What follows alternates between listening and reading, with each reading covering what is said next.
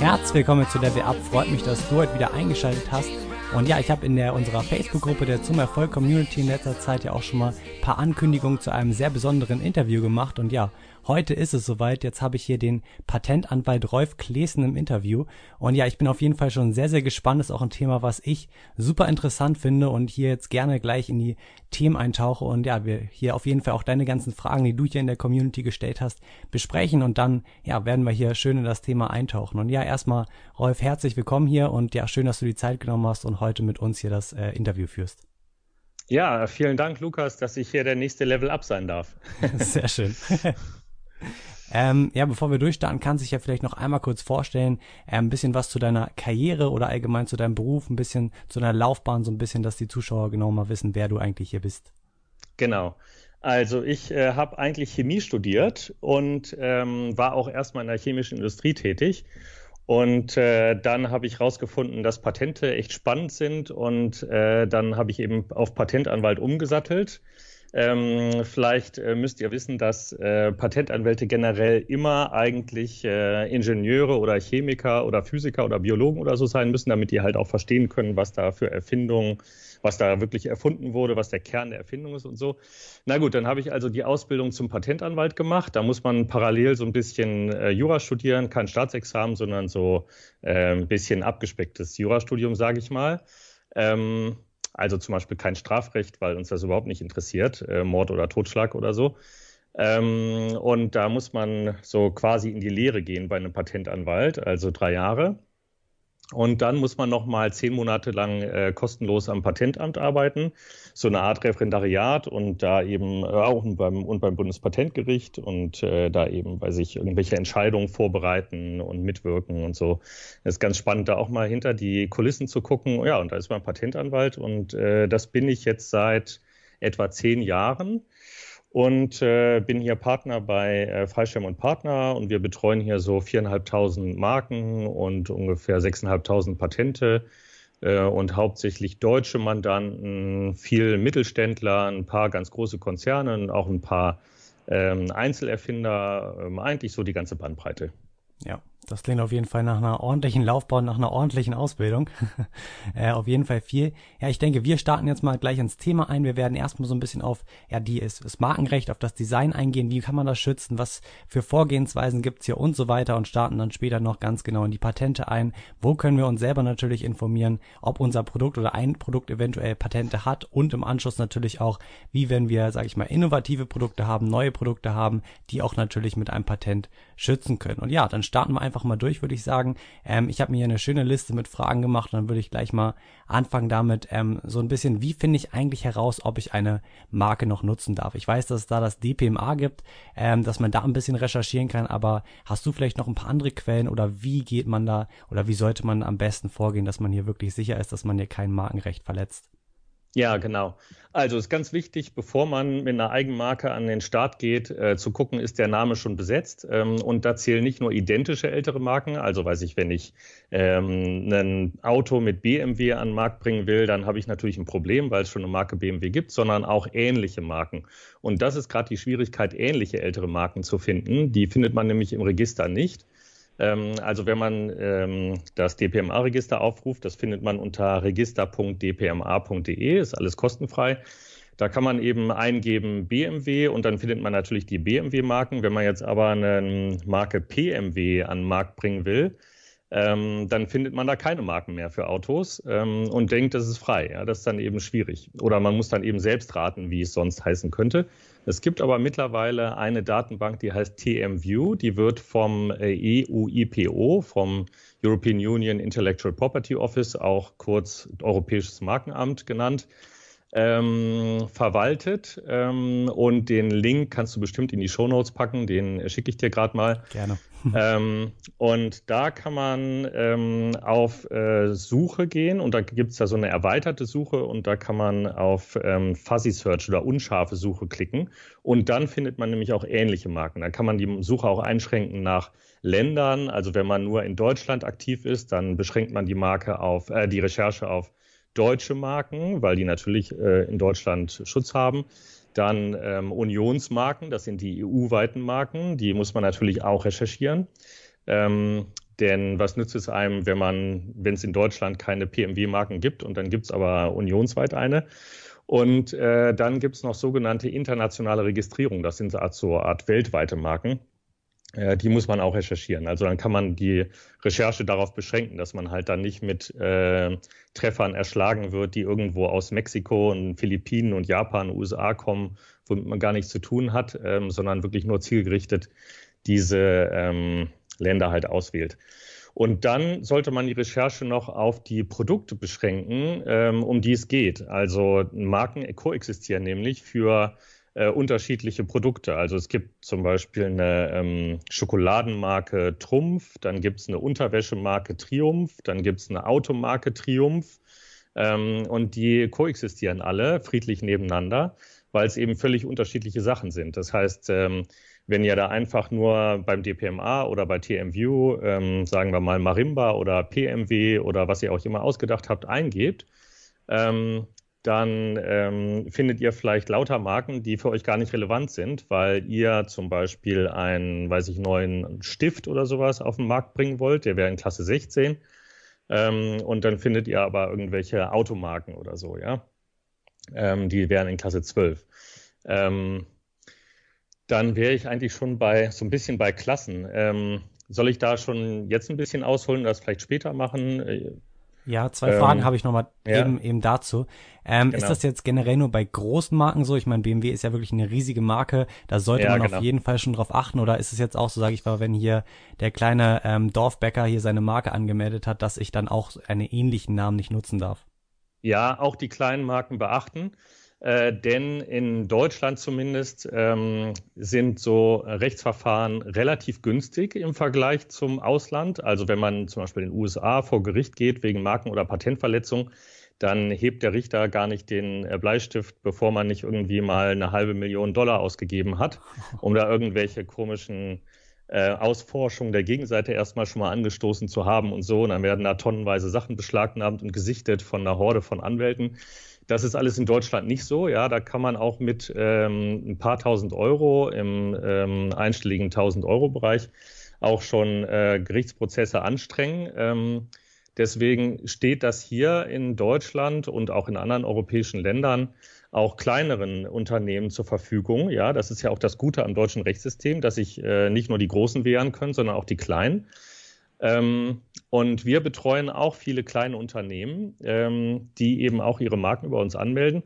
Und dann bieten wir denen an, und das machen die anderen Unternehmen, die von anderen Anwälten betreut werden, bestimmt genauso, ähm, bieten wir denen an, dass wir auch die Register überwachen, werden äh, da ähnliche Marken angemeldet. Nehmen wir an, wir, also ist jetzt fiktiv, wir vertreten eine Tanzschule Marimba, die hat die Marke Marimba angemeldet, dann teilen wir der ähm, Tanzschule immer äh, die ganze Zeit mit, ob ähnliche Marken angemeldet wurden von anderen. Und dann fragen wir die, sollen wir da was gegen tun? Sollen wir was gegen die Markenanmeldung tun? Sollen wir was gegen den Anbieter tun? Ähm, also wenn man, jedenfalls wenn man eine eigene Marke anmeldet, dann landet man sehr leicht auf dem Radar von auch kleinen Markenanmeldern. Ähm, und äh, ja, wenn man da in Wettbewerb tritt äh, und der kleine Markenanmelder das mitkriegt, ähm, dann kann das schon gefährlich werden. Hm, du hast eben davor nochmal das Beispiel mit Triumph gebracht, dass sozusagen ja. es einen Markennamen gibt, der aber für verschiedene Zweige oder für verschiedene, also komplett verschiedenen ja, Unternehmensbereiche oder allgemein ja verschiedene Unternehmen genutzt wird, das wäre theoretisch erlaubt. Also sage ich mal, es gibt jetzt eine Küchenmarke, die heißt irgendwie, weiß ich jetzt nicht, Triumph, nehmen wir einfach mal wieder das Beispiel. Und ich ja. möchte jetzt irgendwo in den Babybereich oder selbst ich möchte Bäcker aufmachen, irgendwas komplett anderes, was nichts mit dem Thema zu tun hat, dann dürfte ich diesen genau. Markennamen verwenden. Ja, ganz genau. Okay. Ja, also genau, wenn es die Küchenmarke äh, Triumph gibt und du machst irgendwie Stifte oder so, alles kein Problem. Okay. Es sei denn, die Küchenmarke hat sich die Marke auch für Stifte geschützt und gibt hin und wieder auch mal irgendwie einen Stift raus. Ja, das wäre dann doof. Ja, und das, Aber ähm, das kann man ja genau recherchieren. Genau, das wollte ich gerade sagen. Das haben wir eben, du hast ja das Tool angesprochen, was wir auch in die Beschreibung machen. Da kann man das dann wahrscheinlich, mhm. denke ich, auch nachschauen und genau sehen, für was der Markenname oder für welchen Zweig der dann auch geschützt ist. Genau. Okay. Ja, das war auf jeden Fall schon mal sehr, äh, sehr, sehr informativ. Ähm, jetzt nochmal so eine kleine Frage, wie lasse ich überhaupt meinen Markennamen schützen? Also ich ähm, möchte jetzt selber meinen Markennamen schützen. Ich habe recherchiert, ähm, der hat von mir mhm. jetzt erstmal grünes Licht bekommen. Vielleicht da nochmal ganz kurz zur Frage, würdest du uns empfehlen, generell das Ganze selber in die Hand zu nehmen oder das irgendwie noch an einen Experten abzugeben, bevor man sich jetzt für einen Markennamen entscheidet? Äh, die Recherche, ob das frei ist oder nicht. Ja, also ob du uns ähm, empfehlen würdest, das selber zu machen genau. oder halt lieber vom Experten. Genau. Ja, also ich äh, sage dir das ganz ehrlich, die äh, Trefferergebnisse bei TMView sind echt super. Ja, wir finden da bestimmt, also in der Regel nicht viel relevantere Marken. Ja, wenn wir, wir können natürlich, ähm, also ich beauftrage hier intern immer eine Rechercheurin, die natürlich eine Bezahldatenbank benutzt und die hat nochmal wieder andere Möglichkeiten zu recherchieren. Und da finden wir schon hin und wieder nochmal andere Marken, aber äh, sagen wir mal, in 95 Prozent der Fälle finden wir keine relevanteren Marken als über TMView. Ähm, also da findet man schon wirklich die allermeisten relevanten Marken und da kann man eigentlich schon das Risiko ganz gut einschätzen dann. Ähm, was der Unterschied ist zu einer Marke, die einen Anwalt durchführt, ist, dass der Anwalt dann dafür haftet. Ne? Ähm, das ist ein ganz wichtiger Punkt. Ähm, äh, man kauft sich praktisch mit der Recherche die Haftung. Wenn man das selbst recherchiert, dann kann man das auch ganz gut so einschätzen vielleicht. Ja, das ist weit genug weg, die ist äh, nicht so ähnlich, da kann ich vielleicht was machen. Weiß ich, wenn man jetzt äh, einen Stift unter Marimba rausbringt oder weiß ich, irgendwie sowas, ja, und dann hat jemand äh, Melambo oder so, gibt es schon eine Marke, dann ist das weit genug weg, ja. Dann ähm, kann man das vielleicht auch selbst einschätzen, okay, das ist jetzt nicht so kritisch. Aber äh, wenn man da sicher gehen will, ähm, dann äh, macht es wegen Haftungsgründen einfach Sinn, äh, vielleicht einen Anwalt einzuschalten. Ähm, der Anwalt kann natürlich auch, also der Patentanwalt oder es gibt natürlich auch viele Rechtsanwälte, die sich mit Marken super auskennen. Ähm, die haben natürlich das ganze, die ganze Rechtsprechung drauf. Ne? Also ähm, da ich praktisch nur Marken und Patente mache, ähm, kriege ich auch mit, was da so entschieden wird von den Gerichten und dann weiß ich, ähm, was wird jetzt als ähnlich angesehen, was wird nicht als ähnlich angesehen und dann kann ich das nochmal etwas zuverlässiger einschätzen. Ähm, aber im Prinzip kann man das auch mit TMView ganz gut selbst machen, wenn man halt da ähm, auf der vorsichtigen Seite ist oder echt einen großen Produktlaunch vor sich hat, wo echt viele 10.000 oder vielleicht 100.000 Euro mit umgesetzt werden sollen, ähm, dann lohnt es sich auch, ein äh, paar hundert Euro für eine Recherche auszugeben, ja, bei einem Anwalt wahrscheinlich. Ja. Preislich hast du eben schon gesagt, ein paar hundert Euro, so in dem Bereich würde das ungefähr liegen. Ja, genau. Also wenn man jetzt in Deutschland tätig ist, liegt das ähm, äh, bei ein paar hundert Euro. Ich kann das für uns ja ganz genau sagen. Also wir haben so viele Markenrecherchen, dass wir das total standardisiert haben. Ähm, also eine deutschlandweite Recherche würde bei uns 450 Euro kosten. Ähm, das ist, glaube ich, noch ein, äh, eine Summe, die man halt, äh, wenn man jetzt einen größeren Produktlaunch vor sich hat oder eine größere Eigenmarke startet, vielleicht ruhig ausgeben kann, ne? damit man da einfach sicherer ist. Und wenn ich da Blödsinn erzähle, dann hafte ich da auch für. Ne? Also wenn dann jemand da äh, verklagt wird oder so und ich habe vorher gesagt, alles kein Problem, dann habe ich ein Problem. Ja. ja. Also genau. Pre preislich auf jeden Fall finde ich auch, ja, im grünen Bereich, besonders halt, wenn man was Großes vorhat, dann sollte man das auf jeden Fall machen. Aber ich denke auch, selbst wenn wir jetzt als, ähm, ja, mit so einem kleinen Projekt erstmal anfangen, sollte man das auf jeden Fall auch in Betracht ziehen, aus den rechtlichen Gründen, wie du es halt auch eben schon gesagt hast. Ja. Aber auf jeden Fall, ähm, selbst wenn man da keinen Anwalt hinzuzieht, und das kann ich auch gut verstehen, ähm, einfach aus Kostengründen, dann auf jeden Fall bei TMView vorbeigucken. Das ist eine super Datenbank kann ich nur empfehlen. Wir können auch natürlich europaweit und weltweit recherchieren. Das geht mit TMView auch schon ganz einigermaßen gut. Europaweit sehr gut mit TMView, weil die da alle EU-Länder haben. Ähm, weltweit ist noch ein bisschen lückenhaft, aber es sind auch schon viele tolle Länder in der Datenbank dabei. Ähm, das wird dann ein bisschen teurer, wenn man das über einen Anwalt macht. Ne? Also das ist, sind dann, glaube ich, bei uns irgendwie weltweit 850 Euro und dann können wir dann auch, ähm, dann machen wir auch nur eine sehr enge Ähnlichkeit. Ja? Also dann finden wir nicht äh, Marken, die ähm, schon ein bisschen weiter weg liegen, sondern nur Marken, die wirklich ganz nah an der Marke dran sind, ähm, weil man sonst einfach viel zu viel berichten würde. Ja, also dann würde man da Leitsordner voll mit Treffern bekommen. Äh, dann recherchieren wir ja auch, weiß ich, Philippinen und Brasilien und ich weiß es nicht, überall. Ähm, das sind dann einfach sonst viel zu viele Treffer. Ja, das stimmt. Was würde denn jetzt eigentlich passieren, sage ich mal, ich mache die Eigenrecherche, habe mich irgendwie verklickt und äh, verletze dann zufällig äh, ein Markenrecht und ja, sitze dann letztendlich in der Klemme. Ähm, was sind mhm. so ein bisschen so diese Auswirkungen davon, wenn ich äh, das Ganze verletze und äh, wie ist so das Vorgehen dann? Wie kann man sich eventuell dann noch am besten absichern und schützen?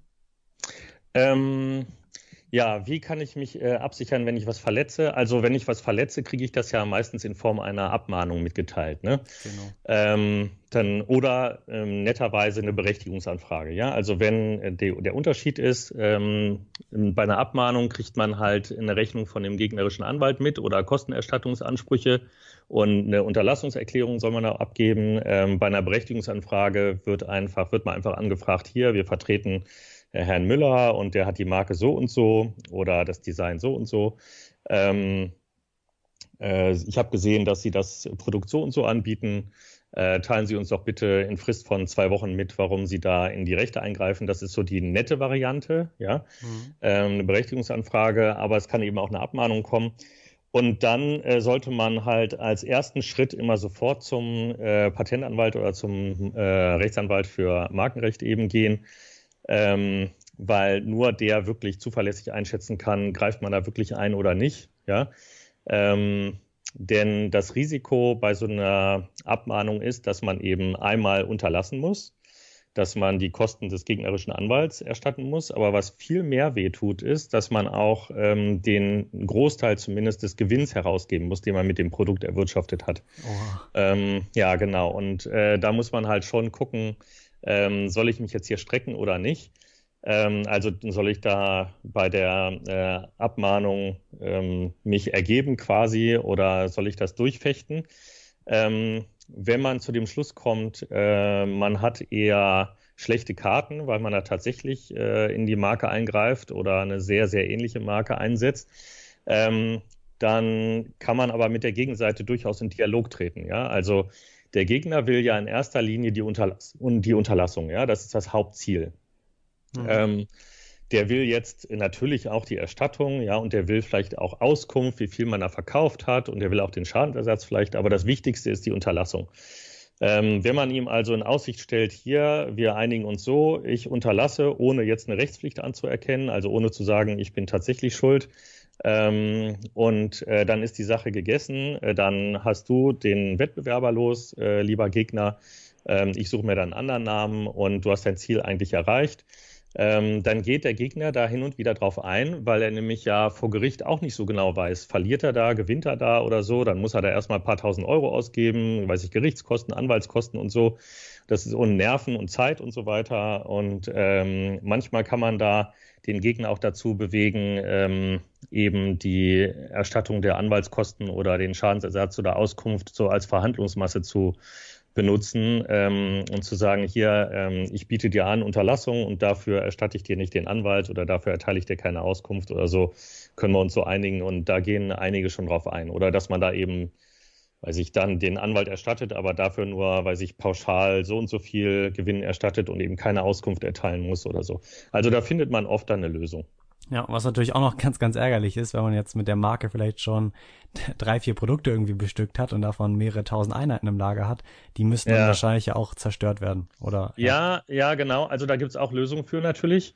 Ähm, das muss man dann offen ansprechen. Ähm, mit, also wenn man, wenn man sieht, dass man da tatsächlich schlechte Karten hat, ja, ähm, dann kann man da Abverkaufsfristen vereinbaren. Ja, das ist nicht unüblich, dass man dann sagt, äh, wir einigen uns so, dass ich dir, weiß ich, einen pauschalen Schadensersatz erstatte und die Anwaltskosten und ähm, ich unterlasse bis zum in drei Monaten und dafür darf ich bis dahin noch meine ähm, Produkte abverkaufen, ja, und dann halt nicht mehr, ja. Okay. Ähm, manche Produkte kann man auch umlabeln. Jetzt sagen wir zum Beispiel Getränke, ja. Die sind oft ja in Glasflaschen oder in irgendwelchen Plastikflaschen. Da kann man einfach das Label ablösen und dann ein anderes Label drauf machen. Ja, das, das geht auch, ja, dass man die umetikettiert, äh, die Produkte. Das, äh, so eine Lösung gibt es natürlich auch. Den muss man nicht alle eintüten, die Produkte, sondern dann einfach ein anderes Label draufpacken oder so. Das ja. geht auch. Okay. Ähm, wir hatten eine Sache, äh, du hast ganz am Anfang noch oder so in der Mitte angesprochen, äh, wie ich mich überhaupt selbst schütze, ja, mit Marken. Genau, wollte ich gleich auch nochmal, genau, ähm, können wir gerne genau. gern drauf eingehen. ja, genau, sorry, ähm, hatte ich äh, total übersprungen, äh, da das näher auszuführen. Ähm, ja, also wenn man ähm, eine Eigenmarke ähm, an den Markt bringen will, jetzt zum Beispiel bei FBA oder woanders, ähm, dann macht es natürlich Sinn, erstmal zu gucken, gibt sie schon? Da haben wir ja gerade schon, sind wir gerade schon drauf eingegangen mit der Recherche. Und dann ist die Markenanmeldung eigentlich relativ einfach. Das kann man auch, wenn man möchte, selbst machen. da würde ich aber wirklich empfehlen, eigentlich einen Profi ranzulassen, weil der halt, also ich habe halt super viel Erfahrung, ähm, wie man so eine Marke am besten anmeldet, damit man die später auch sinnvoll durchsetzen kann. Ja, aber ich kann mal die wichtigsten Tipps einfach geben. Erstmal, wie man es macht und dann, wie man es gut macht. Ja, also wie man so, so ein paar Tipps, wie man das, äh, wie man ein paar Fallstricke umschiffen kann oder so. Ja, gerne.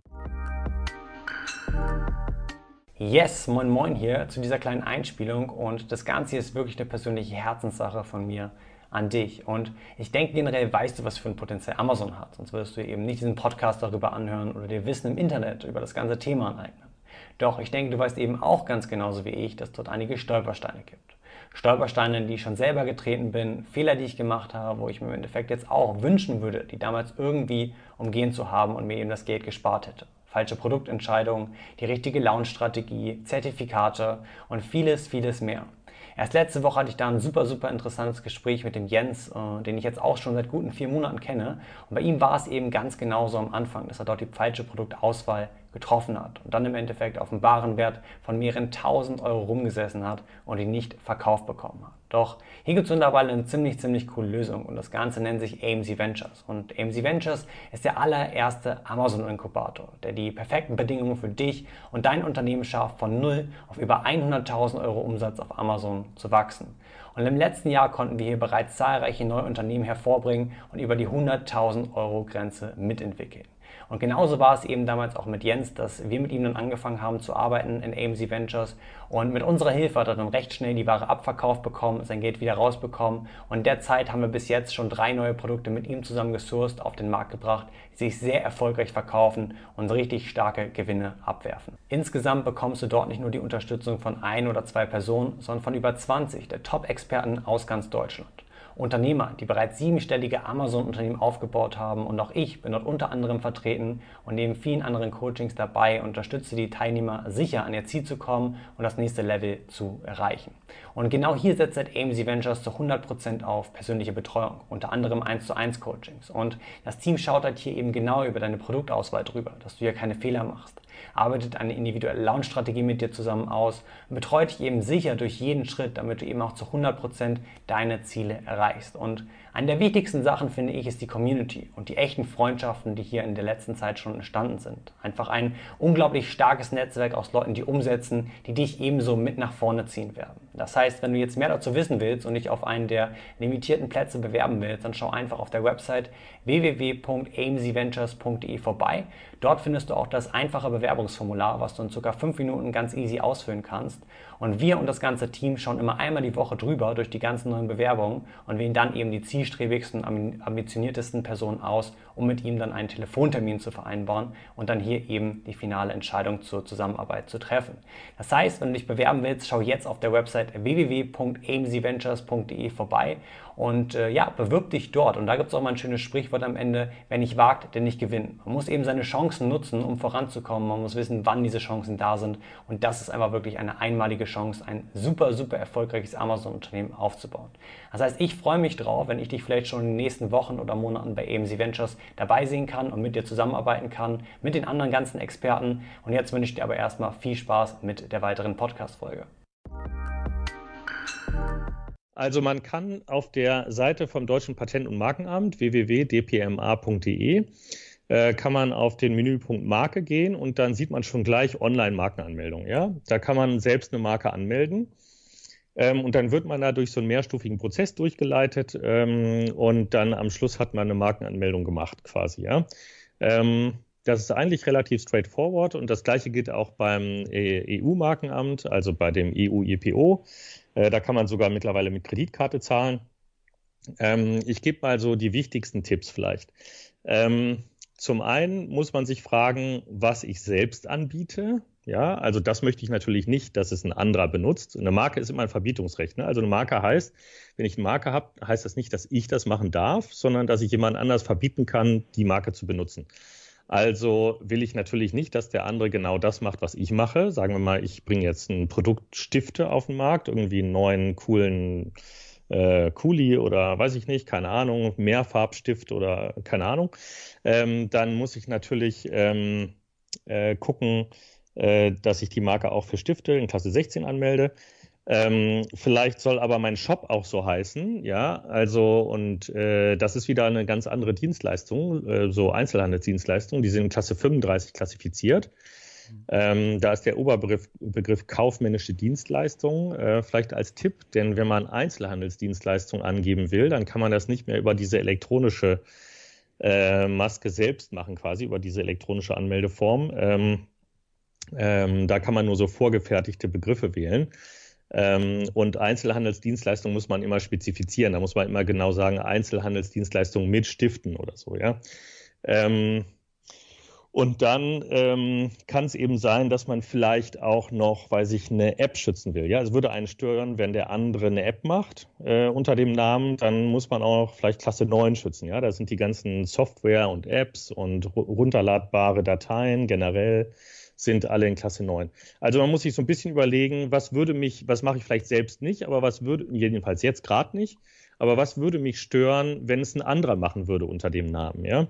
Dass man so ein bisschen guckt, ähm, ähm, welche Klassen könnten da auch noch interessant sein. Dazu Wenn schon mal eine ganz kurze Frage. Ähm, ja? Würde das mehr kosten oder hat das irgendwelche Auswirkungen, wenn ich mehr Klassifikationen mit reinnehme? Ja, ähm, drei Klassen sind immer inklusive, mhm. äh, in Deutschland zumindest. Ähm, in Europa jetzt seit äh, März nicht mehr. Okay. Ähm, da zahlt man pro Klasse, aber in Deutschland sind drei Klassen inklusive. Das heißt, man kann erstmal drei Klassen sich frei auswählen und dann kostet jede Klasse 100 Euro mehr, also an Amtsgebühren. Ähm, dann ist vielleicht noch äh, ein wichtiger Tipp außer den Klassen äh, die Schreibweise. Ähm, wenn man sich zum Beispiel ein schickes Logo ausgedacht hat, ja, hat man super viel Geld für einen Designer bezahlt und der hat ein schickes Logo gemacht für den Namen, sage ich mal Marimba ähm, dann melden viele, die es selbst anmelden, das Logo als sogenannte Wortbildmarke oder als Bildmarke an. Ja? Das ist aus meiner Sicht äh, sehr schlecht. Ähm, denn wenn man die Wortmarke anmeldet, dann hat man Schutz für das Wort als solches, ganz abstrakt. Ja, mhm. also wenn ich die Wortmarke Marimba anmelde, ähm, dann kann ich gegen jeden vorgehen, der Marimba, egal in welcher Schreibweise und in, ob jetzt ein rosa Schleifchen drum ist oder ein Elefant dahinter oder irgendwas, egal wie er es grafisch gestaltet, immer fällt er unter meine Marke. Ja? Wenn ich die grafisch gestaltete Marke anmelde, dann fällt er nicht mehr zwingend identisch unter meine Marke, wenn er das anders gestaltet. Ja? Ähm, also da ein bisschen aufpassen äh, wenn man einen Namen als Marke anmeldet, ähm, ist erstmal das Wichtigste die Wortmarke. Ja? Ähm, ich melde die Wortmarken immer in Großbuchstaben an, weil dann nach der Rechtsprechung alle üblichen Schreibweisen darunter fallen. Das gilt in Deutschland auch für die anderen normalen Schreibweisen, also alles Kleinbuchstaben oder erster Buchstabe groß, Rest klein, aber in manchen anderen Ländern nicht. Ja, also zum Beispiel USA ähm, die haben Rechtsprechung, ähm, dass wenn man die Marke in Großbuchstaben anmeldet, dass dann alle normalen Schreibweisen darunter fallen. Ähm, wenn man sie in Kleinbuchstaben anmeldet, sind auch erstmal nur Kleinbuchstaben identisch so geschützt. Ja, wenn das jemand in Großbuchstaben macht äh, in den USA, äh, also Nachmacher, dann fällt er nicht mehr identisch unter die Marke. Natürlich klanglich identisch und so weiter, aber schriftbildlich schon mal nicht mehr identisch. Ähm, noch ein äh, anderer wichtiger Tipp ist, äh, wer ist der Anmelder? Ja, ähm, wenn ihr eine GmbH habt oder eine UG oder irgend sowas, dann ist das ja kein Problem. Dann macht ihr die äh, GmbH oder UG-Anmelder oder Inhaber der Marke. Wenn ihr ähm, das als Person anmeldet oder eine GBR habt, sage ich mal, ähm, also wenn ihr eine natürliche Person als natürliche Person das anmeldet, dann solltet ihr eure Privatadresse angeben, weil die nämlich nach der ähm, Rechtsprechung die Privatperson nur an ihrer privaten Adresse tatsächlich residiert und nicht an der geschäftlichen Büroadresse. Ähm, das kann nachher bei der Durchsetzung der Marke relevant werden. Wenn ihr eine GBR seid, dann müsst ihr immer wenigstens von einer Person die Privatadresse angeben. Ja, also die, weiß ich, Schmitz Müller Meier GWR äh, meldet an, dann muss immer drinstehen noch, weiß ich, Hans Meier Blumenstraße 6 äh, 50667 Köln oder so, ja. Ähm, muss dann explizit angegeben werden. Ähm, das sind vielleicht so die wichtigsten Tipps, die man so geben kann äh, bei der Markenanmeldung. Ähm, was kostet das Ganze? Äh, so eine Markenanmeldung in Deutschland kostet 290 Euro, wenn man das selbst macht. Wenn man das über einen Anwalt macht, was ich halt empfehlen würde. Aber wie gesagt, kann man auch genauso wie Waschbecken anbringen, kann man ja auch selbst. Man kann auch einen Installateur äh, bestellen. Ne? Ähm, dann wird das irgendwo so bei einer deutschen Markenanmeldung, ich denke, inklusive den Amtsgebühren, je nach Kanzlei irgendwo zwischen 800 und 1200 Euro oder sowas kosten. Ähm, also auch äh, aus meiner Sicht äh, überschaubar. Ähm, ja, wie lange dauert das eigentlich? Also wie lange dauert das, bis man da ähm, so eine Markenanmeldung hat? Ähm, die Markenanmeldung geht eigentlich instantan. Ja? Also wenn, wenn ich jetzt heute eine Marke für dich anmelden würde, dann haben wir hier so eine Software mit einer Signaturkarte und so, dann kann ich das sofort instantan anmelden und kriege sofort auch ein Aktenzeichen von der Marke wieder. Das heißt, die ist sofort angemeldet und die gilt auch, das Anmeldedatum wäre dann heute quasi. Ähm, die Marke ist dann allerdings erst ein paar Monate in der Regel später eingetragen. Manchmal klappt das super schnell. Ich habe auch schon Marken in der Woche oder so eingetragen bekommen. Ähm, aber normalerweise dauert das so zwei, drei Monate vielleicht, bis die Marke eingetragen ist. Hm. Nochmal zum selber eintragen. Ähm, ich habe teilweise auch so Geschichten gehört, dass dann dort irgendein kleiner Fehler gemacht wird, dann zahlt man diese 290 Euro und letztendlich wird mhm. das oder geht das dann nicht durch und man muss diesen Antrag wieder stellen und wieder diese 290 Euro zahlen. Ja. Ähm, jetzt nochmal genau. so ganz unabhängig davon, dein Tipp hast du ja eben schon genannt, das auf jeden Fall mit einem Rechtsanwalt zu machen. Ich habe davon auch genau das gleiche gehört, dass man das auch auf jeden Fall mit einem Rechtsanwalt machen sollte. Ähm, was sind jetzt nochmal so die ausschlaggebenden Gründe dafür? Ähm, einmal, dass er seinen Kopf dafür hinhält, ne, dass er dafür haftet. Mhm. Ähm, und dass er eben die ganze Rechtsprechung kennt, äh, was jetzt als ähnlich angesehen wird, was nicht. Ja, also man hat ja vorher die Recherche durchgeführt, ähm, dass man da halt die Marke so anmeldet, dass man nicht mit den früheren Marken kollidiert. Ne? Ähm, es kann nämlich sein, selbst wenn man die Klassen weglässt, die der, die die anderen Marken hatten, äh, dass die, dass die ähm, Klassen trotzdem die verschiedenen Waren und Dienstleistungen trotzdem als ähnlich angesehen werden. Also Beispiel, ähm, wenn man jetzt eine Limonade anmeldet, eine Limonade rausbringt, dann kann das als ähnlich angesehen werden mit Restaurantdienstleistungen oder Verpflegungsdienstleistungen. Ja, da gibt es Rechtsprechungen, Entscheidungen, die sagen, ähm, oder mit Hoteldienstleistungen, weil Hotels halt, die haben so eine kleine Zimmerbar und da werden ja auch Getränke angeboten und so und dass das irgendwie als ähnlich angesehen wird, äh, weil die Vertriebs Vertriebswege dann vielleicht ähnlich sind oder so. Ähm, also da muss man so ein bisschen, ja, da hat man einfach dann ein bisschen, kann man ein bisschen auf die Erfahrung bauen, hoffentlich, äh, die der Anwalt dann mitbringt. Ähm, ja, neben der Haftung. Ja, ja ich sehe das auch auf jeden Fall genau. als sinnvoll an ähm, besonders weil es halt extrem langfristig ist und ich möchte da auch äh, wirklich, also wenn ich meine Marke anmelden würde, dann auf jeden Fall dort auf Nummer sicher gehen. Ähm, wir mhm. haben eben schon mal ein bisschen über die Bildmarke geredet und beziehungsweise so ein bisschen über das Design. Ähm, sollte ich erst, also erstmal vielleicht die erste Frage, sollte ich das Ganze überhaupt schützen? Und ähm, ich frage mich dann noch so ein bisschen, wie kann ich überhaupt ein Design schützen? Also was bedeutet das, ein Design zu schützen und wie sichert mich das dann ab? Mhm, genau, gute Frage. Ähm, also, es gibt einmal ein kostenfreies Instrument. Ähm, das ist die gute Nachricht für viele. Ähm, es gibt nämlich das sogenannte nicht eingetragene Gemeinschaftsgeschmacksmuster. Super langer Name, aber äh, und äh, ist auch vielen, die im gewerblichen Rechtsschutz, vielen Anwälten, die da tätig sind, auch gar nicht so bewusst, ja, die sich nicht auf Design jetzt spezialisiert haben oder so, auf die, auf den Schutz von Designs. Ähm, aber wenn man ein bestimmtes Produkt sich selbst ausgedacht hat und designt hat ähm, und das dann der Öffentlichkeit vorstellt, zum Beispiel in einem Shop auf der Webseite oder bei Amazon oder so, ja, ähm, dann hat man ab dem Tag drei Jahre lang Schutz, sobald, solange es halt wirklich ein neues Design ist, ja. Ähm, das hat man automatisch. Äh, man muss es nur gut dokumentieren können, dass man halt das einer größeren Öffentlichkeit vorgestellt hat. Also einfach dem Nachbarn zeigen reicht nicht, ja, aber ähm, E-Commerce-Shop anbieten oder auf Amazon oder auf eBay oder so, ähm, das reicht dann in der Regel aus. Das muss man nur ähm, gut dokumentiert haben halt. Dann hat man automatisch drei Jahre Schutz in der ganzen EU. Ähm, drei Jahre ist natürlich nicht so richtig lang und es ist auch ähm, vielleicht etwas schwierig, dann nachher zu dokumentieren. Ja, das habe ich halt damals schon gehabt und so. Es sei denn, man ihr nehmt meinen äh, Rat jetzt ernst und dokumentiert das immer schön. Ne? ähm, aber man kann auch ein Design richtig anmelden und dann hat man nämlich 25 Jahre Schutz. Äh, vielleicht noch in dem Zusammenhang kurz zur Marke.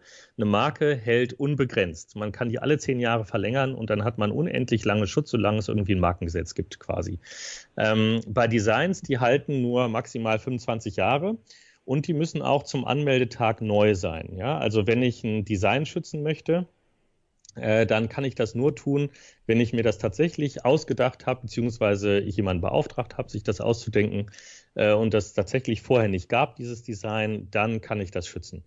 Ähm, du hast gerade gefragt, wie schützt mich das überhaupt? Äh, lohnt sich das überhaupt? Ähm, ähm, wie schützt mich das? So ein Design schützt in der Regel, so aus meiner Erfahrung, in erster Linie identische Nachahmungen oder sehr, sehr ähnliche Nachahmungen. Ja, man kann schon nur sehr schwer meistens aus dem Design vorgehen, wenn jemand was äh, deutlich anders macht, ja. Ähm, also das ist ein gewisser Nachteil. Andererseits ist es so, dass viele Nachahmungen halt sowieso immer nur identisch sind. Ja, also klassischer Fall, äh, ich bringe irgendwie ein innovatives, äh, innovatives neues Produkt auf den Markt und ähm, die asiatischen Nachahmer, also meistens kommen die Nachahmungen halt aus China, ähm, die sind dann halt, die machen sich da keine Mühe, die machen einfach das identisch nach, ja.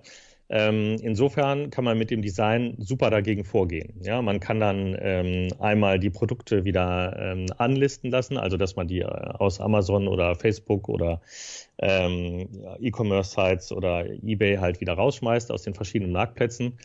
Ähm, man kann aber auch Zollbeschlagnahmen machen, man kann Container beschlagnahmen. Ähm, das ist mit Designs ganz praktisch. Das geht zum Beispiel mit Patenten schwieriger, mit Marken geht es relativ einfach, mit Designs geht es auch relativ einfach. Und ähm, das Design hat den Vorteil, äh, dass es relativ günstig ist. Ja? Also wenn ich ein Design schützen will, dann ist die Amtsgebühr noch 40 Euro. Ja? Das ist relativ gering. Hm. Ähm, das ist definitiv gering, ja. Genau. Ähm, und wenn man jetzt einen Anwalt dazu nimmt, ähm, dann wird es halt äh, auch nicht viel teurer. Also es ähm, Jetzt, wenn man zum Beispiel ein deutsches Design über uns anmeldet, sind das 400 Euro und ich würde mal sagen, ähm, das ist bei den Wettbewerbskanzleien ein bisschen teurer, ein bisschen günstiger. Ich denke, wir liegen da ganz gut in der Mitte. Ja? Ähm, also das ist noch günstiger als eine Marke. Ähm, und der Vorteil ist, äh, man kann auch äh, Mengenrabatt bekommen. Ja? Also mit einer Designanmeldung kann man bis zu 100 verschiedene Designs schützen. Ja? Das hat, glaube ich, irgendwann mal die Textilindustrie durchgesetzt ähm, die dann halt ihre ganzen Textildesigns immer schützen wollte. Ähm, die einzige Voraussetzung ist, es muss das, der gleiche Produkttyp sein. Also wenn ihr jetzt, sagen wir mal, irgendwelche, ähm, weiß ich, Handyhüllen oder so, ja, mit verschiedenen Designs äh, vertreiben wollt auf Amazon, ähm, dann habt ihr da eben, weiß ich, 20 verschiedene Designs, die ihr anbietet. Die könnt ihr alle gleichzeitig äh, auf einmal mit einer Anmeldung schützen. Ja? Ähm, das ist ganz praktisch. Ab wann kann ich denn jetzt eigentlich sagen, okay, das ist jetzt wirklich mein Design? Also wie muss man sich von anderen absetzen? Reicht das dann schon aus? Wir nehmen vielleicht mal wieder das Beispiel Handyhülle.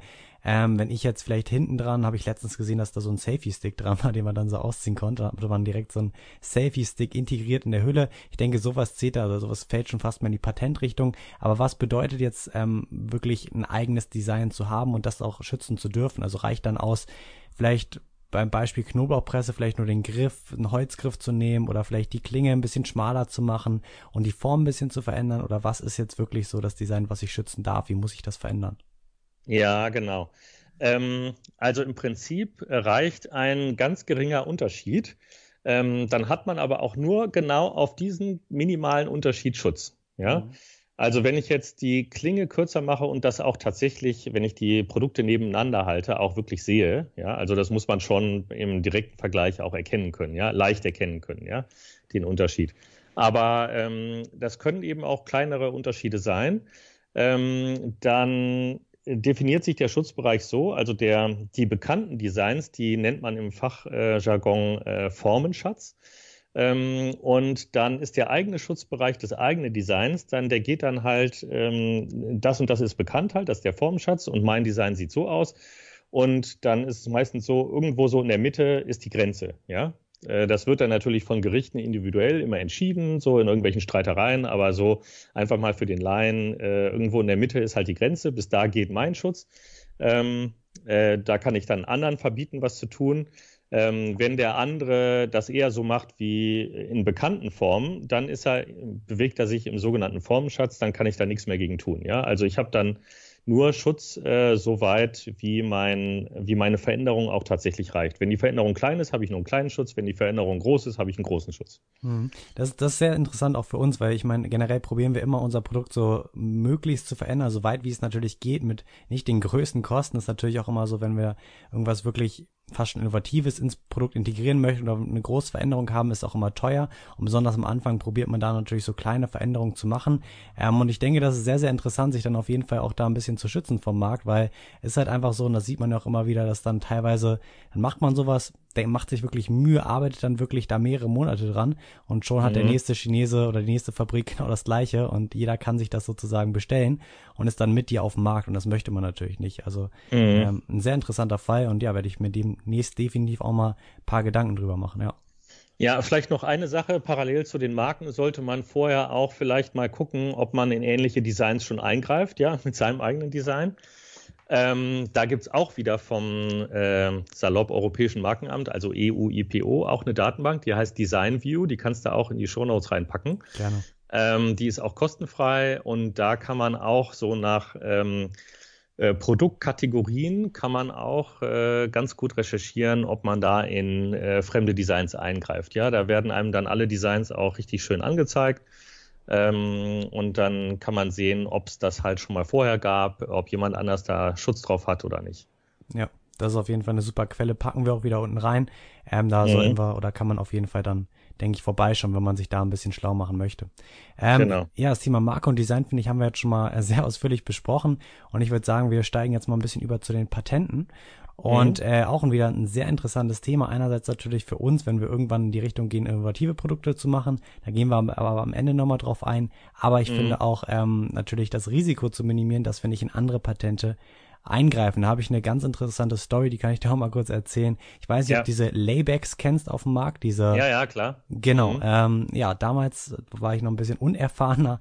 Äh, habe ich mit meinem Partner haben wir uns nach ein paar Produkten, ein paar Produkten Ausschau gehalten. Da sind uns genau die ins Auge gestochen, haben wir ein bisschen ja nicht, nicht viel recherchiert, aber der Markt auf Amazon sah jedenfalls super aus, dort einzusteigen und haben dann auch gleich einen Hersteller gefunden und unsere Bestellung aufgegeben. Und dann ein, zwei Tage später haben wir oder haben wir durch einen Freund dann erfahren, ja, dass das Ganze dann doch nicht ganz so einfach ist, haben letztendlich mhm. auch unser Geld wiederbekommen. Aber hier jetzt erstmal die Frage, was wäre passiert, hätten wir dieses Produkt bei uns zu Hause gehabt und auf Amazon gelauncht und dann auch verkauft? Mhm. Ähm, ja, passieren tut ja nur was, wenn der Schutzrechtsinhaber das überhaupt mitkriegt, ne? ja, ja, das muss man auch dazu sagen. genau. Also, ähm, wenn man das äh, irgendwie massiv bewirbt oder so, dann ist natürlich die Chance groß, dass der Schutzrechtsinhaber das mitkriegt, ja. Wenn er das mitkriegt, dann wird er sich ein äh, Testprodukt bestellen und gucken, greift er wirklich in mein Patent, in die Marke oder das Design ein, ja. Und wenn er sieht, ja, das tut er, dann gibt es halt eine Abmahnung. Ne? Und dann gibt es eigentlich wie beim, beim Patent auch die gleichen Risiken wie bei der Marke. Wenn man da eben abgemahnt wird, dann riskiert man einmal, dass man unterlassen muss, ja, klar. Ähm, dass man die Kosten des gegnerischen Anwalts tragen muss, auch irgendwie klar. Ähm, und dann, dass man den Gewinn herausgeben muss, den man erwirtschaftet hat. Wenn ihr das jetzt gerade erst vorrätig hattet und noch nicht richtig viel verkauft habt, dann ist das Risiko also überschaubar. Ne? Dann habt ihr allerdings eben äh, das Kostenrisiko, dass ihr das alles eingekauft habt, alles zu Hause im Lager habt äh, und dann äh, einstampfen dürft, ja, falls eben irgendwo eingreift. Äh, das wäre dann natürlich doof. Ähm, aber wenn man gerade erst gelauncht ist und gleich eine Abmahnung kriegt, äh, dann ist das eigentlich gut, ja, wenn man tatsächlich in die Schutzrechte eingreift. Denn dann äh, ist es nicht so, dass man halt schon mal drei Jahre lang verkauft hat und ja. fett Kohle verdient hat und dann die Abmahnung kriegt und dann vielleicht den damit erwirtschafteten Gewinn herausgeben muss, weil dann das dann richtig ärgerlich wäre. Ne? Ja, das wäre richtig ja. ärgerlich. Genau. Ähm, dazu vielleicht nochmal kurz so eine Abmahnung, ähm, nur mal so, dass man sich das ein bisschen vorstellen kann, wie teuer ja. wäre so eine Abmahnung? Also ja, in welchem genau. Bereich liegt das so? Ja, ja, genau. Ähm, also normalerweise, also das rechnet sich, rechnet sich alles nach RVG, äh, dem Rechtsanwaltsvergütungsgesetz. Ähm, und da liegen die Streitwerte so bei Marken so irgendwo zwischen 50.000 und vielleicht 200.000 bei besonders bekannten Marken, so normalerweise, ja. Ähm, und dann wird äh, der, ähm, werden die Kosten vom Anwalt so irgendwo zwischen anderthalb und vielleicht 4.000 Euro liegen oder so, ja, die man da erstatten muss ähm, was der gegnerische Anwalt mit seiner, mit seinem Mandanten abrechnet, ist eigentlich Schnurzpiepe. Ja? Ähm, das, der muss immer mindestens RVG abrechnen. Aber wenn er jetzt ein ganz toller, teurer Anwalt ist, der irgendwie 700 Euro die Stunde nimmt, ähm, ist das für den Abgemahnten egal. Ja? Der muss nur immer nach RVG erstatten.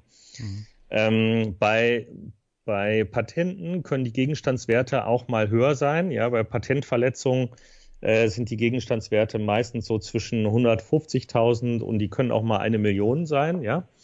Ähm, und dann sind die erstattungsfähigen Kosten eben nochmal dadurch äh, deutlich höher. Ähm, ich kann mal, ich habe das hier gerade leider nicht vorbereitet gehabt, aber ich kann mal gerade ähm, das ausrechnen. Ja, gerne. ähm, da gibt es nämlich so ähm, Online-Rechner. Einfach mal in Google eingeben, das habe ich jetzt gerade auch gemacht, RVG Online-Rechner, dann landet man beim äh, Deutschen Anwaltverein Rechner.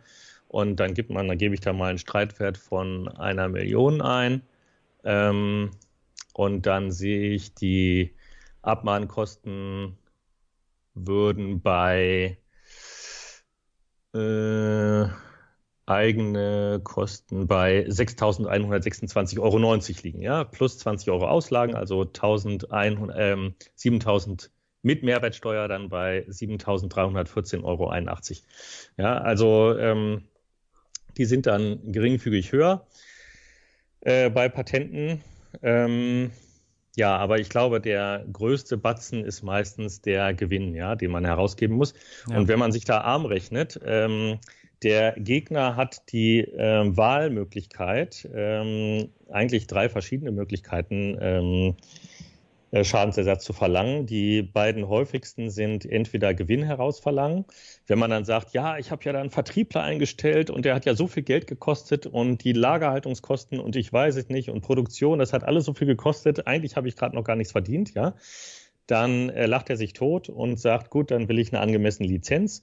Ähm, das ist nämlich die Alternative. Dann sagt er, okay, wie viel Umsatz hast du gemacht? Das muss man dann ihm dann mitteilen.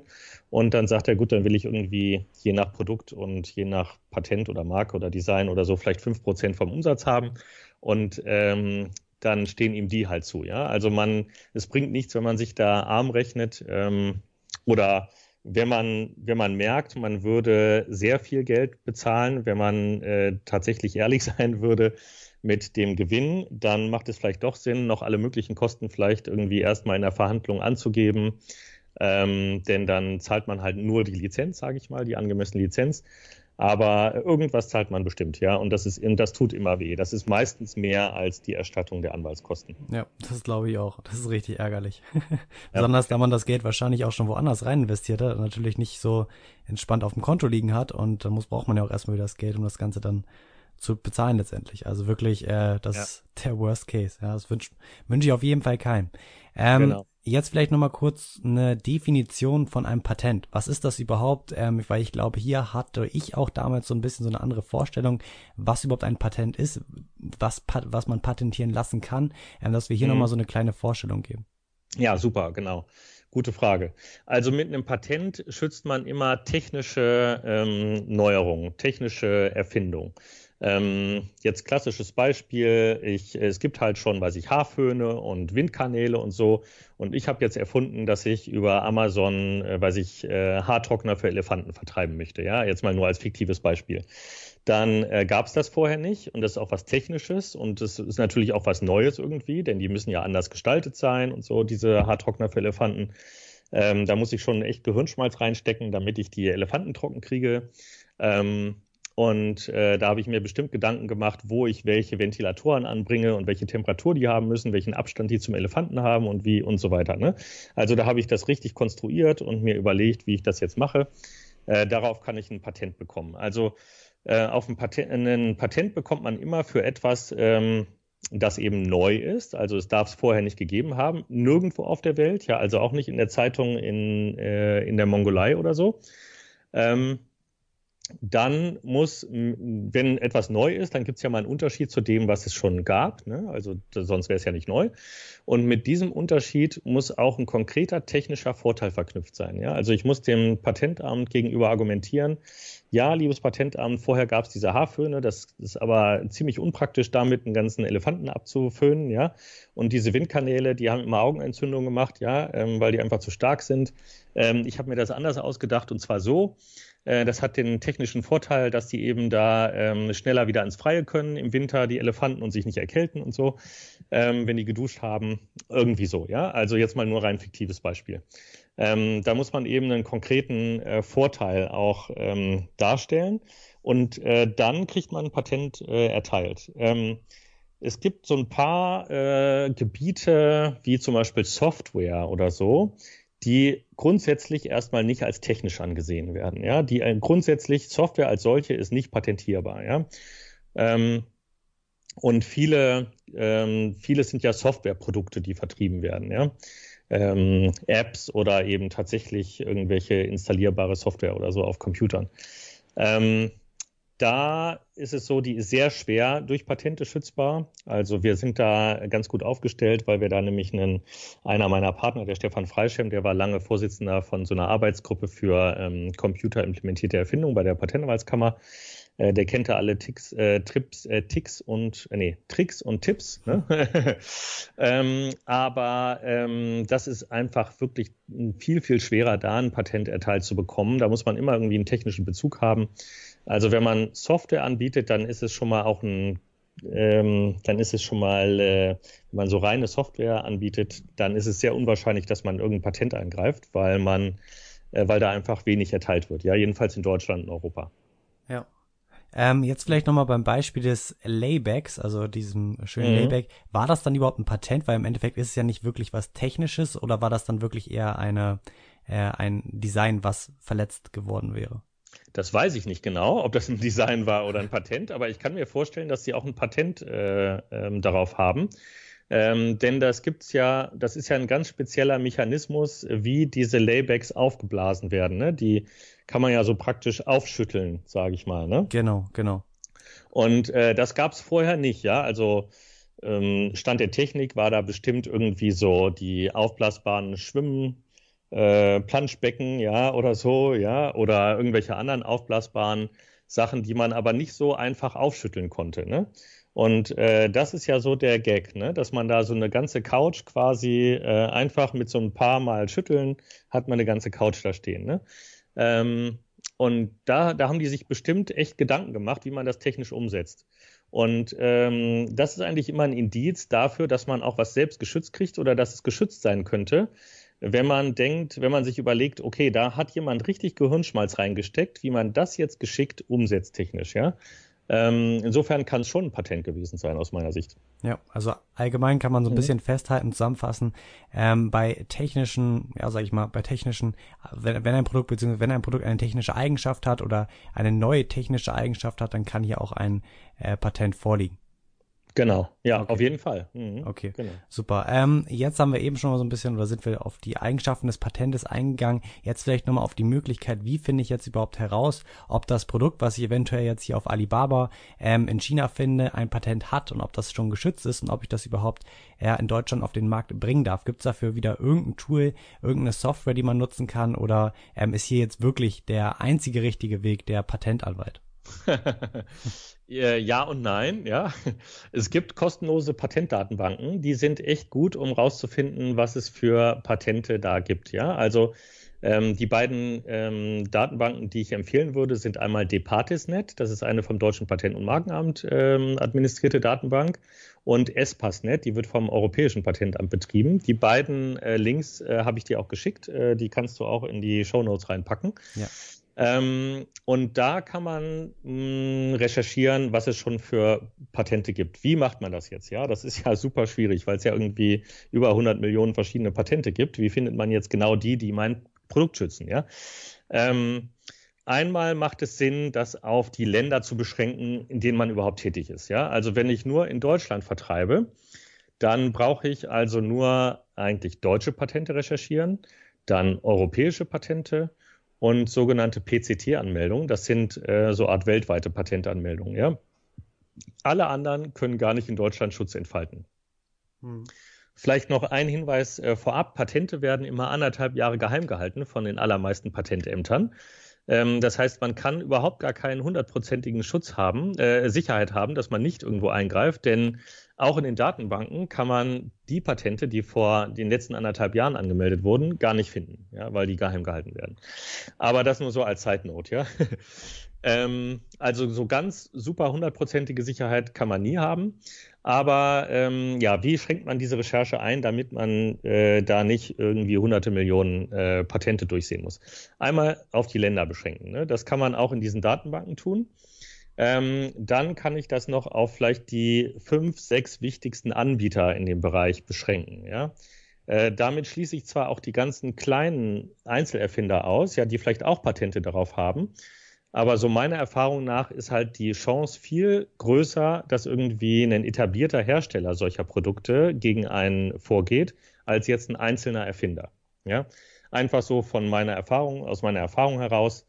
Ähm, kann man damit schon mal so, äh, weiß ich, 90 Prozent aller Risiken abdecken, wenn man einfach mal die fünf, sechs größten, größten Anbieter sich anguckt. Was haben die für Patente? Ähm, dann kann man vielleicht noch das technische Gebiet einschränken. Ähm, es gibt sogenannte IPC-Klassen, das heißt, alle Patente sind in technische Klassen eingeteilt. Also die, weiß ich, Stifte sind in einer anderen Klasse als die äh, Schuhcremes, in einer anderen Klasse als die Atemmasken, in einer anderen Klasse als die Motoren und so weiter. Ja, es gibt äh, zigtausende Klassen, die sogenannten IPC-Klassen. Äh, die kann man übrigens auch bei Departisnet recherchieren. Da gibt es nicht nur eine Patentrecherche, sondern auch eine IPC-Klassenrecherche, sehr praktisch. Ähm, und da kann man dann gucken, ähm, in welche IPC-Klasse mein äh, Produkt reinfällt. Ja. Ähm, diese IPC-Klassen, die äh, heißen ziemlich kryptisch, ja, also die heißen dann zum Beispiel C05B1-06 oder so, ja. Und da ist dann drin klassifiziert Ammonisieren von Superphosphaten. ähm, aber ähm, deswegen sollte man nicht vielleicht in der Re die Recherche beschränken auf diese ganz spezialisierten ähm, Klassen, die ähm, bis in die letzte Klasse, bis in die letzte Stelle quasi. Aber wenn ich jetzt äh, C05, C05b einfach gucke, dann sind das die phosphatischen Düngemittel. Ja, das ist schon mal ein Oberbegriff. Ja, oder C05 sind die Düngemittel. Ja. Ähm, dann beschränke ich vielleicht meine Klasse einfach auf C05b. Ja, wenn ich ein phosphatisches Düngemittel an den Markt bringen will, ähm, dann ähm, und ich gucken will, greife ich in irgendein Patent ein, dann macht es Sinn, eben die Recherche einzuschränken, einmal auf Deutschland, dann auf vielleicht C05b, also die phosphatischen Düngemittel und dann die fünf wichtigsten Wettbewerber. Und schwupp habe ich nicht mehr irgendwie 100 Millionen Patente als Ergebnis, sondern nur noch, weiß ich, 150. Ja. Ähm, und von diesen 150 äh, Patenten kann ich dann auch in diesen kostenfreien Datenbanken sehen, sind die in Kraft oder nicht? Ja, sind die überhaupt noch in Kraft? Also Patente erlöschen, wenn man, wenn sie entweder älter als 20 Jahre sind, in der Regel jedenfalls, ähm, oder wenn sie nicht bezahlt wurden. Ja, man muss jedes Jahr ab dem dritten Jahr immer eine Verlängerungsgebühr zahlen, jedenfalls in den meisten Ländern. Und ähm, wenn die nicht bezahlt wird, dann erlischt das Patent. Ja. Oder es wird zurückgewiesen oder gelöscht von irgendeinem Wettbewerber oder so, ja. Ähm, das heißt, das kann ich im Register auch genau sehen, ist das Patent überhaupt noch in Kraft. Ja, damit äh, kann ich dann schon wieder von den, weiß ich, 110 Treffern oder so, kann ich dann schon wieder die Hälfte rauskicken. Äh, ja, und dann gucke ich mir die letzten 60 Treffer an, die in Kraft sind und die genau in diesen dieses technische Gebiet reinfallen. Und dann muss ich mir tatsächlich die Patente genau angucken. Wie ist der breiteste erteilte Anspruch? Und ähm, du hast am Anfang gefragt, was ist ein Patent? Vielleicht erzähle ich mal ganz kurz, wie so ein Patent aufgebaut ist, um das besser zu verstehen. Ähm, ganz hinten steht das Allerwichtigste im Patent, nämlich bei den Patentansprüchen. Und meistens ist der erste Patentanspruch der absolut wichtigste Patentanspruch, der den der das die breiteste Erfindung so definiert. Ja, also da steht dann drin irgendwie ähm, Haartrockner, jetzt bei, bei Haartrockner für Elefanten das Beispiel, Haartrockner für Elefanten, dadurch gekennzeichnet, dass er, weil sich ringförmig ist und einen Durchmesser von wenigstens vier Metern hat und äh, an den und den Positionen Ventilatoren angebaut hat, die irgendwie in dem Winkel stehen oder wie auch immer. Ja, so, das ist jetzt, sagen wir mal, der erste Patentanspruch. Äh, und dann gucke ich, äh, falle ich unter, falle ich mit meinem Produkt unter diesen Anspruch, ja. Ähm, ähm, erfülle ich alle diese Kriterien, die in diesem Anspruch drinstehen. Wenn ich die nicht erfülle, wenn mein ähm, Haarföhn für Elefanten, den ich da auf den Markt bringen will, halt nicht rund ist, sondern dreieckig, dann falle ich schon nicht mehr direkt runter. Ja? Und dann muss ich aber sehen, und da kommt eigentlich der Patentanwalt dann ins Spiel, ähm, mache ich vielleicht, es gibt eine Patentverletzung, kann nämlich eine Patentverletzung sein, wenn sie einmal wörtlich in, diese, in diesen Patentanspruch eingreift oder wenn sie äquivalent eingreift. Äquivalent, das ist so eine äquivalente Patentverletzung, heißt, wenn die gleich wirkt, die gleiche Wirkung hat, ja, so ganz salopp gesagt. Also wenn ich ähm, den Elefant durch einen runden äh, Föhn schicke, also Haartrockner, oder durch einen dreieckigen, wenn das die gleiche Wirkung hat, ja, dann kann auch ein dreieckiger äh, Haartrockner für Elefanten äh, eine Patentverletzung sein, ja. Äh, jetzt ganz salopp gesprochen. Deswegen spätestens an dem Zeitpunkt, wo beurteilt werden muss, greife ich jetzt unter einem bestimmten Patent, greife ich jetzt in einen bestimmten Patentanspruch ein? Ja, nein. Spätestens da sollte man einen Patentanwalt hinzuziehen. Und jetzt an dem Beispiel Haartrockner für Elefanten, nicht mich, denn ich bin von der Ausbildung her Chemiker und kann das überhaupt nicht beurteilen. Ja.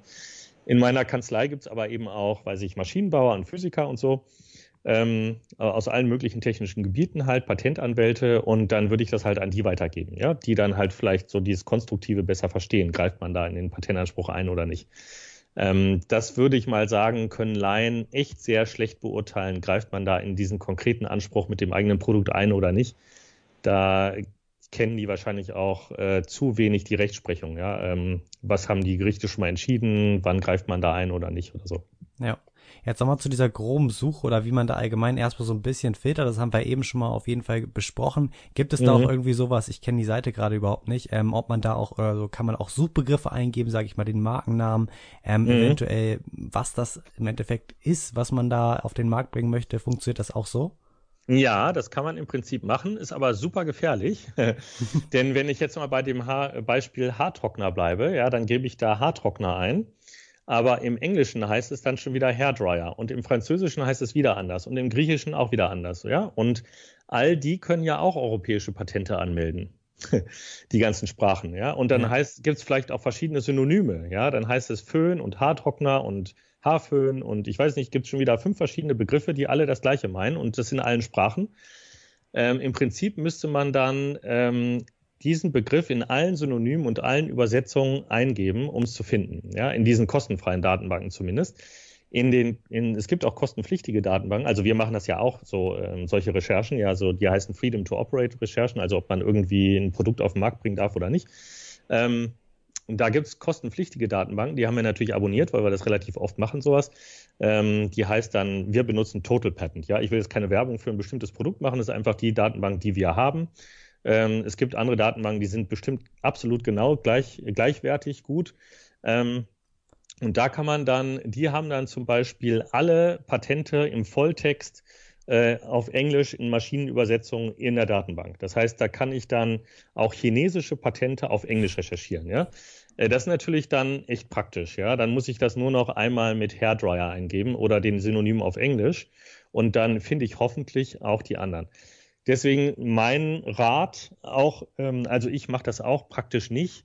Ähm, bei so einer FTO-Recherche, also ob ich irgendwas, äh, ob ich ein Produkt auf den Markt bringen darf oder nicht, jetzt im Hinblick auf Patente, ähm, keine Stichworte benutzen, denn äh, damit fliegen einem so viele Patente dann durch, äh, die man äh, eigentlich finden müsste, ähm, dass das gefährlich ist. So einfach meine Wahrnehmung. Ja, das heißt, die Suche am besten natürlich erstmal durch die äh, verschiedenen ähm, Länder und dann noch die Klassifizierung immer weiter runterbrechen und dadurch genau. die Ergebnisse immer weiter einschränken. Genau, die Wettbewerber, genau, und dann sieht man noch, welche sind in Kraft. Man kann eigentlich von vornherein die Recherche einschränken auf die Patente, die in den letzten 20 Jahren angemeldet worden sind, äh, denn alle anderen können eigentlich äh, in der Regel nicht mehr in Kraft sein, außer in der Pharma gibt es nur ein bisschen Ausnahmen, aber ähm, ja, also da kann man schon mal ähm, die Anzahl der Patente schon ganz schön eindampfen dann. Ja, klingt, genau. klingt finde ich, immer noch sehr kompliziert ähm, und mhm. noch nicht ganz risikolos, hast du ja eben auch angesprochen, dass man da auf jeden Fall ein bisschen Erfahrung ja. braucht. Ähm, was würde mich denn ja. jetzt ein Patentanwalt ähm, kosten? ja, genau. Also ähm, das ist super unterschiedlich. Ähm, einmal von Patentanwalt zu Patentanwalt natürlich. Äh, jeder hat so seine eigenen Preise und ähm, auch vom Umfang der Recherche. Ja, das äh, ist ja direkt skaliert mit der Anzahl der Treffer. Ja, wenn ich jetzt zehn Treffer durchsehen muss, äh, brauche ich weniger Zeit. Wenn ich 100 Treffer durchsehen muss, brauche ich viel mehr Zeit. Ne? Aber man kann so über den Daumen gepeilt sagen, ähm, dass ich normalerweise so, weiß ich, 500 Euro Fixkosten für einfach die Recherche und so das allgemeine Zeug bei so einem Gutachten äh, berechne und dann vielleicht so 100 Euro Aufwand etwa pro Treffer, den ich mir angucken muss, ja. Ähm, also wenn ich 100 Treffer angucken muss, dann sind es halt 10.000 Euro ungefähr. wenn ich 10 Treffer angucken muss, ähm, halt nur 1.000 Euro, ne? Ähm, und dann plus 500 Euro oder so. Ne? Jetzt mal so einfach über den Daumen gepeilt, um so eine ungefähre Vorstellung zu bekommen, was das kosten würde. Ähm, und damit sind wir eigentlich schon gleich beim Punkt, macht es überhaupt Sinn für mich, ja, als ähm, FBAler, ähm, äh, also bei Amazon irgendwie so eine Recherche zu machen? Ähm, Jein, ne? Also ähm, das muss ja auch ökonomisch Spaß machen, das Produkt zu vertreiben. Und wenn ich erstmal 10.000 Euro ausgebe, nur um rauszufinden, dass ich es nicht darf, dann ist ja auch doof. Ne? Ähm, das Risiko ist halt, dass man den Gewinn herausgeben muss. Ähm, deswegen, wenn man jetzt ganz viele Produkte äh, auf Amazon hat, ähm, dann ist es vielleicht, dann ist das Risiko halt so ein bisschen abgepuffert. Ja, das heißt, wenn ich dann in einem den Gewinn herausgeben muss, dann tut mir das vielleicht nicht so weh.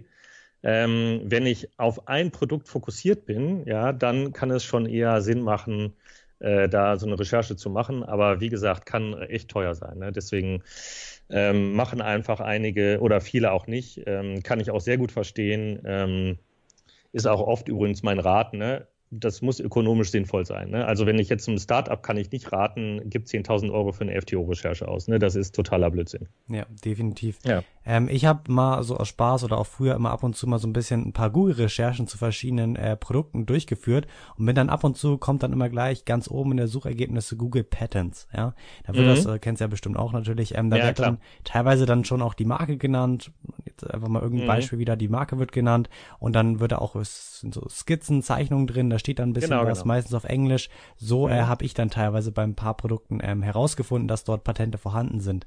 Ähm, ja. Ist aber wahrscheinlich auch jetzt keine ähm, wirkliche Methode, auf die man sich verlassen kann. Ja, Google Patents ist tatsächlich eine gar nicht so schlechte Datenbank. Da habe ich übrigens auch ein YouTube-Video gemacht, äh, The Ultimate Guide to Google Patents.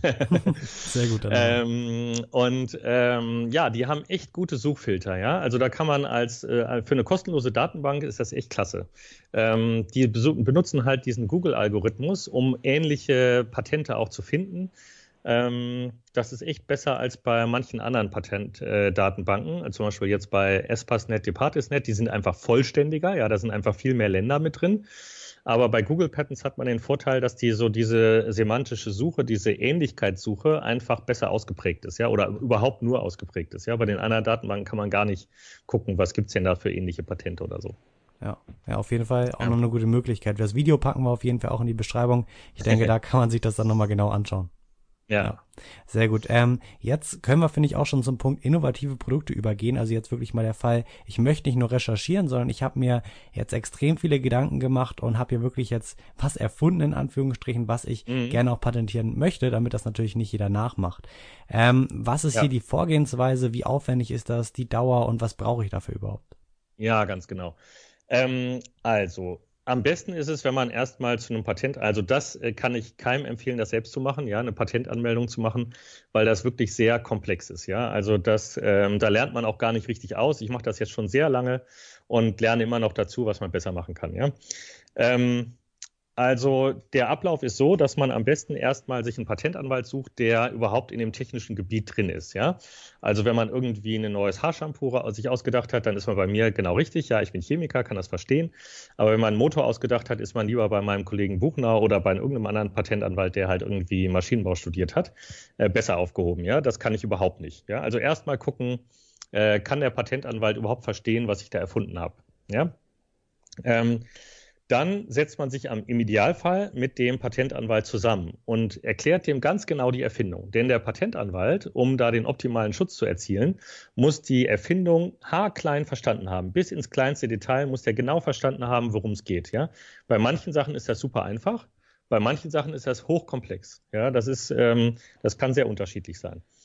Und dann ähm, guckt er, dann gibt man dem Patentanwalt eine möglichst detaillierte Beschreibung, vielleicht sogar schriftlich irgendwie, wie diese Erfindung genau aussieht. Vielleicht hat man sogar Zeichnungen gemacht. Und dann macht der Patentanwalt eine Recherche, was gab es da schon. Also das ist jedenfalls zu empfehlen. Ähm, die muss jetzt nicht sehr aufwendig sein, aber dass man wenigstens so eine grobe Idee hat, äh, was gibt es da schon und was, ähm, was ist jetzt wirklich neu. Ähm, und so eine Recherche, würde ich mal sagen, kann beliebig viel kosten, aber ähm, wenn man so eine einfache Recherche macht, kann das irgendwo, weiß ich, zwischen 500 und 1000 Euro kosten oder so. So eine Recherche würde ich jetzt mal über den Daumen gepeilt sagen. Äh, man kann aber auch 5000 Euro für eine Patentrecherche ausgeben, ja, je nachdem, wie wichtig einem das Produkt ist. Ja. Ähm, und dann, ähm, wenn man rausgefunden hat, was gibt's schon, dann erarbeitet man zusammen mit dem Erfinder, äh, also der Patentanwalt mit dem Erfinder, äh, was ist jetzt denn der Unterschied zu dem, was bekannt ist und was ist der Vorteil, ja, der mit meiner Sache verknüpft ist. Also das und das ist der Unterschied und was ist der damit verknüpfte Vorteil. Und dann muss man möglichst viele Unterschiede rausarbeiten. Also wenn man so, weiß ich, nur einen Unterschied hat, dann ist das ein sehr schwaches Patent, denn wenn der Prüfer genau das irgendwo findet, dann hat man, kriegt man es nicht erteilt.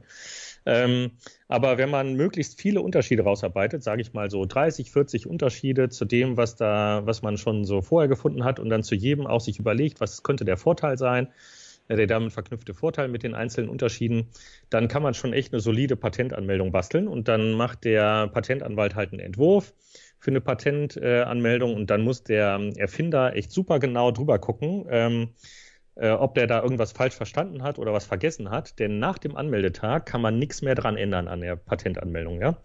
Das ist äh, ganz wichtig zu wissen, dass man da völlig ohne Scheu dem Patentanwalt voll auf die Finger hauen muss, wenn er da irgendwas falsch verstanden hat. Ähm, noch eine Sache vielleicht in dem Zusammenhang, man kann halt nichts geschützt kriegen, was man vorher schon irgendwo öffentlich gezeigt hat. Ja, also ähm, bis man die Patent, bis man die Entscheidung getroffen hat, will ich eine Patentanmeldung machen oder nicht, sollte man das für sich behalten, ja, oder irgendwie unter Geheimhaltung nur äh, lassen. Ähm, ja, wie, ähm, was ist dann so das weitere Vorgehen? Dann gibt es eben diesen Entwurf und dann irgendwann ist man sich einig über den Entwurf ähm, und dann wird einfach angemeldet. Ähm, und das würde ich mal sagen, dauert so von der im ersten Treffen bis zur Anmeldung, äh, kann das so, weiß ich, zwei Wochen, drei Wochen sein.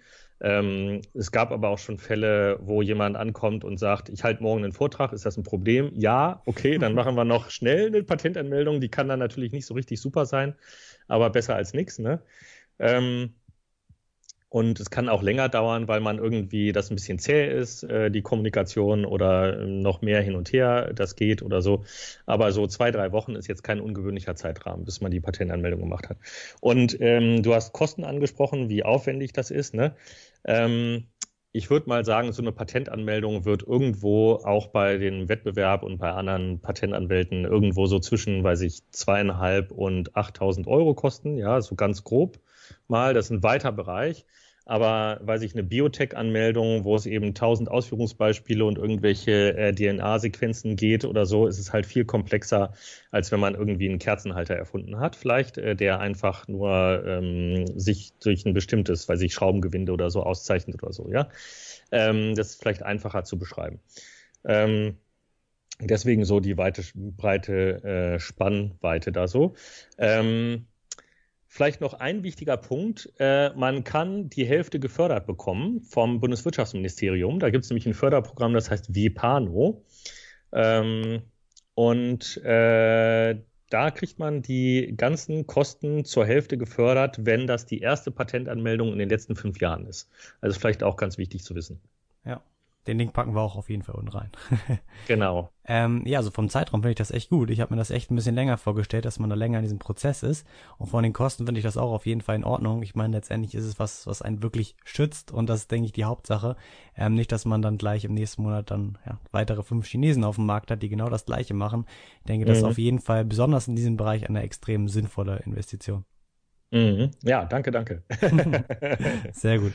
Ja, wir haben auch jetzt, wow, ich sehe schon, wir sind über eine Stunde jetzt schon gequatscht. Die Zeit ging echt richtig schnell rum. Ist nämlich auch, also ich finde das Thema auch mega interessant. Betrifft mich natürlich auch direkt mit meinen Produkten und auch natürlich, denke ich, alle andere, die das hier mhm. anhören. Ähm, vielleicht kannst du jetzt nochmal zum Abschluss so ein bisschen deine, ich würde jetzt sagen, drei besten Tipps, wenn es nur zwei sind, ist auch nicht schlimm, so ein bisschen, oder die, die drei größten Fehler, die du immer wieder siehst, die die meisten Leute machen, dass sie zu blauäugig in das Thema gehen, ähm, und hier ein bisschen vielleicht so deine Top Learnings, deine Top Tipps noch einmal kurz nochmal zusammenfassend einmal raushauen kannst. Genau. Also, ähm, wenn man ein neues Produkt auf den Markt bringt, ist das absolut Wichtigste, dass man vorher guckt, ob es diesen Namen schon gibt, ja, unter dem man das Produkt anbieten möchte. Ja. Ähm, da passiert der größte Blödsinn und ähm, das ist super einfach zu äh, umschiffen, dieses Problem, ja, indem man einfach entweder bei TMU guckt oder halt irgendwie eine Recherche beauftragt oder so. Ja, das ist überhaupt nicht aufwendig. Das ist eine Sache von ein paar Minuten und schon weiß man, okay, lieber den Namen nicht, weil es den schon gibt. Ja, das ist ähm, das absolut häufigste Problem, dass dann irgendwie Gründer zu mir kommen und sagen, ähm, oh, jetzt bin ich hier abgemahnt worden oder so, ich habe ja gar nicht gewusst, dass da ältere Marken gibt. Ja, gut, da kann ich auch nichts für. Ne? so ungefähr ist dann meine Reaktion. Ne? Ähm, nein, da ist man natürlich äh, verständnisvoll und so, aber ähm, im Endeffekt läuft es dann darauf hinaus, dass man sich meistens umbenennen muss. Ja, das ist dann ähm, echt schmerzhaft. Deswegen, das ist so der wichtigste Tipp vielleicht. Ähm, was viele Leute nicht wissen, ist, dass äh, automatisch das Design geschützt ist, wenn man sich irgendwie ein Produkt äh, sich überlegt hat ähm, und das dann anbietet, ähm, dass man das richtig gut dokumentiert. Ich habe dann und dann das dort mit Screenshot und allen möglichen gut dokumentiert angeboten. Dann kann man wenigstens für drei Jahre zumindest gegen eins zu eins Nachahmer vorgehen, ohne dass man irgendwelche Kosten hat, ja, und nur Dokumentationskosten halt, ja. Ähm, aus diesem nicht eingetragenen Gemeinschaftsgeschmacksmuster. Das ist äh, eine Sache, die kennen ganz viele nicht. Ja, also die meisten nicht. Selbst die Anwälte kennen äh, viele dieses nicht eingetragene Gemeinschaftsgeschmacksmuster nicht. Aber ähm, das haben wir auch schon durchgesetzt und das kann ein richtig gutes Tool sein. Ja. Ähm, was viele nicht wissen, ähm, ist, dass man eben die Patente gefördert kriegt. Ähm, wenn es eben das erste, die erste Patentanmeldung ist, das ist vielleicht auch so ein Tipp, dass die Leute erstmal denken, oh Gott, wenn ich jetzt irgendwie da, weiß ich, 4000 Euro ausgeben muss und so für eine Patentanmeldung, das ist ja echt eine Stange Geld und so. Ähm, ja, die Kosten sind vielleicht nur die Hälfte, weil man eben die gefördert kriegt. Ne? Also das ist auch eine Sache, die viele nicht wissen und dann positiv überrascht sind. Ja, das ist auf jeden Fall noch ein super Tipp, dass man da, wenn man das Ganze fort auf jeden Fall mal nachfragt und sich dann eventuell dort noch ein bisschen Unterstützung holt. Jetzt vielleicht nochmal zum Abschluss. Wo kann man dich kontaktieren? Wo kann man mehr zu dir, zu deiner Firma erfahren? Auf YouTube haben wir ja eben schon angesprochen. Wo kann man da ein bisschen nachschauen? Die Links packen wir natürlich auch hier unter das Video. Da könnt ihr dann alle raufklicken und gerne dort vorbeischauen. Ja, also ähm, meine Webseite von der Kanzlei ist www.freischem.com .eu. Freischem wird geschrieben frei wie frei, SCH wie Schule, Emil Martha.eu. Ähm, mein YouTube-Kanal ist ähm, youtube.com Schrägstrich Rolf Klesen, ein Wort, also R-O-L-F C-L-A-E-S-S-E-N. Ähm, ja, und ich bin auch so ein sozialen Medien-Verrückter. Ja, ich habe auch 13.000 Twitter-Follower und sowas. äh, also ich bin auch auf Twitter unter R. Klesen, also R-C-L-A-E-S-S-E-N und auf Facebook und überall einfach Rolf Klesen eingeben, findet man mich eigentlich auf allen sozialen Netzwerken. Kann mich auch gerne überall anfunken. Sehr cool. Packen wir oder schickst du mir auf jeden Fall, dann packe ich das alles noch in die Show Notes, dass wir hier alle mit dir Kontakt aufnehmen können. Dann hast du morgen 100 Nachrichten mit irgendwelchen Fragen zu verrückten. Oh Gott. oh Gott. nee, wollen wir natürlich nicht. Ja, dann bedanke, ich, dann bedanke ich mich auf jeden Fall immer schon mal für diese Podcast-Folge. Es war wirklich extrem, extrem wertvoll, denke ich, hier für alle, die zugehört haben, auch für mich. Und ja, wenn du jetzt zugehört hast und du fandest diese Folge auch oder sie hat dir extrem weitergeholfen, würde mich erstens freuen, wenn du uns vielleicht, wenn du auf iTunes den Podcast hörst, eine Bewertung da lässt und äh, den eventuell auch mit deinen Freunden oder irgendjemanden, den du kennst, der hier draus vielleicht auch Wert ziehen würde, ähm, den einfach mal teilt, dann hilft uns das ein bisschen mehr Bekanntheit zu kriegen. Und ja, dann auf jeden Fall dir, Rolf, vielen, vielen Dank auch nochmal, dass du dir die Zeit genommen hast. Wirklich extrem cool, dass du hier so offen bist und diese ganzen Tipps auch so raushaut. Ich kann dir davon sagen, davon gibt's nicht viele. Wir waren auch schon ein bisschen länger auf der Suche und ähm, ja, die meisten sind da so ein bisschen verschwiegener und so ein bisschen eher hinter den sag ich mal, verstecken sich irgendwie dann hinter ihren Tischen und wollen halt das Ganze auch nicht so öffentlich rausposieren. Und ich finde es sehr, sehr cool, dass du dir die Zeit genommen hast und ja uns allen hier, denke ich, sehr weitergeholfen hast. Ja, sehr gerne. Vielen Dank. Super. Dann ja, danke für die Folge und ich, wir sehen uns bestimmt, denke ich, demnächst nochmal wieder.